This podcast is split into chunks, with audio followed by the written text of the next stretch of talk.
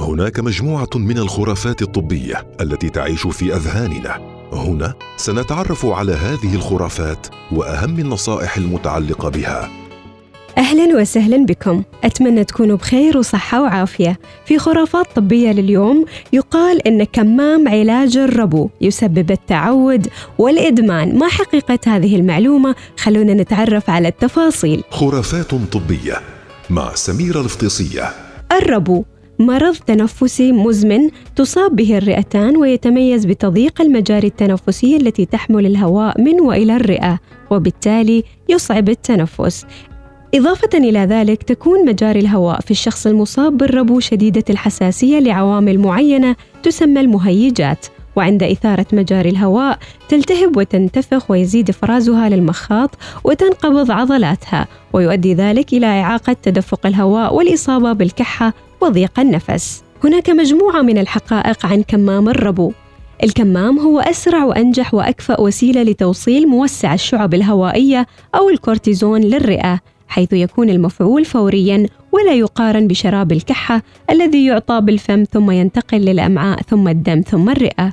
جرعة الكمام تكون أقل كثيرا من جرعة دواء الفم وبالتالي تقل آثاره الجانبية وإمكانية تعارضه مع أدوية أخرى.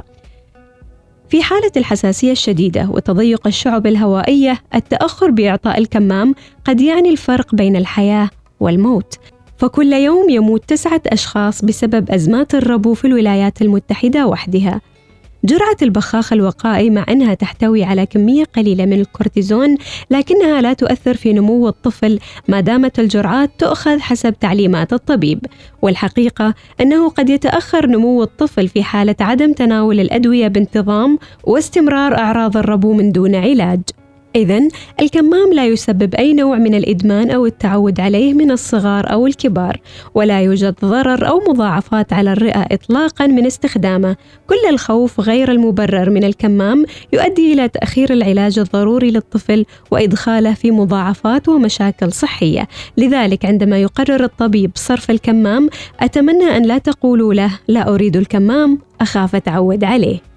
وينصح الدكتور أحمد محمد عبد الملك لمساعدتكم ومساعدة أطفالكم على التحكم بالربو، القراءة والتعلم عن مرض الربو وطريقة التعامل معه خلال الأزمات، الابتعاد عن مهيجات الربو، مراجعة عيادة الربو بانتظام، وإشراك الطفل في خطة العلاج مهما كان عمره وحسب قدراته وفهمه. الخبر السار أن كثير من الأطفال تختفي نوبات الربو لديهم أو تخف بصورة كبيرة عند انتهاء فترة الطفولة وقد يعود للبعض منهم في فترة لاحقة من الحياة.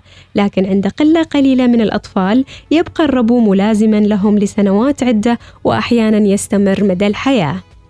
ولكن هل البخور مضر بالصحة؟ البخور له رائحة طيبة لكنه للأسف عبارة عن أدخنة سامة مسرطنة ولا ننصح أحدا باستنشاقها وخاصة الفئات التالية أصحاب الربو وتليفات الرئة أصحاب الحساسيات الأنفية والعينية مرضى الجيوب الأنفية الأطفال صغار السن وخاصة الرضع وكبار السن وحتى إن كنت لا تعاني من أي مشاكل صحية فننصحك وبشدة أن لا تستنشق البخور بصورة مباشرة حتى لا تدمر رئتك.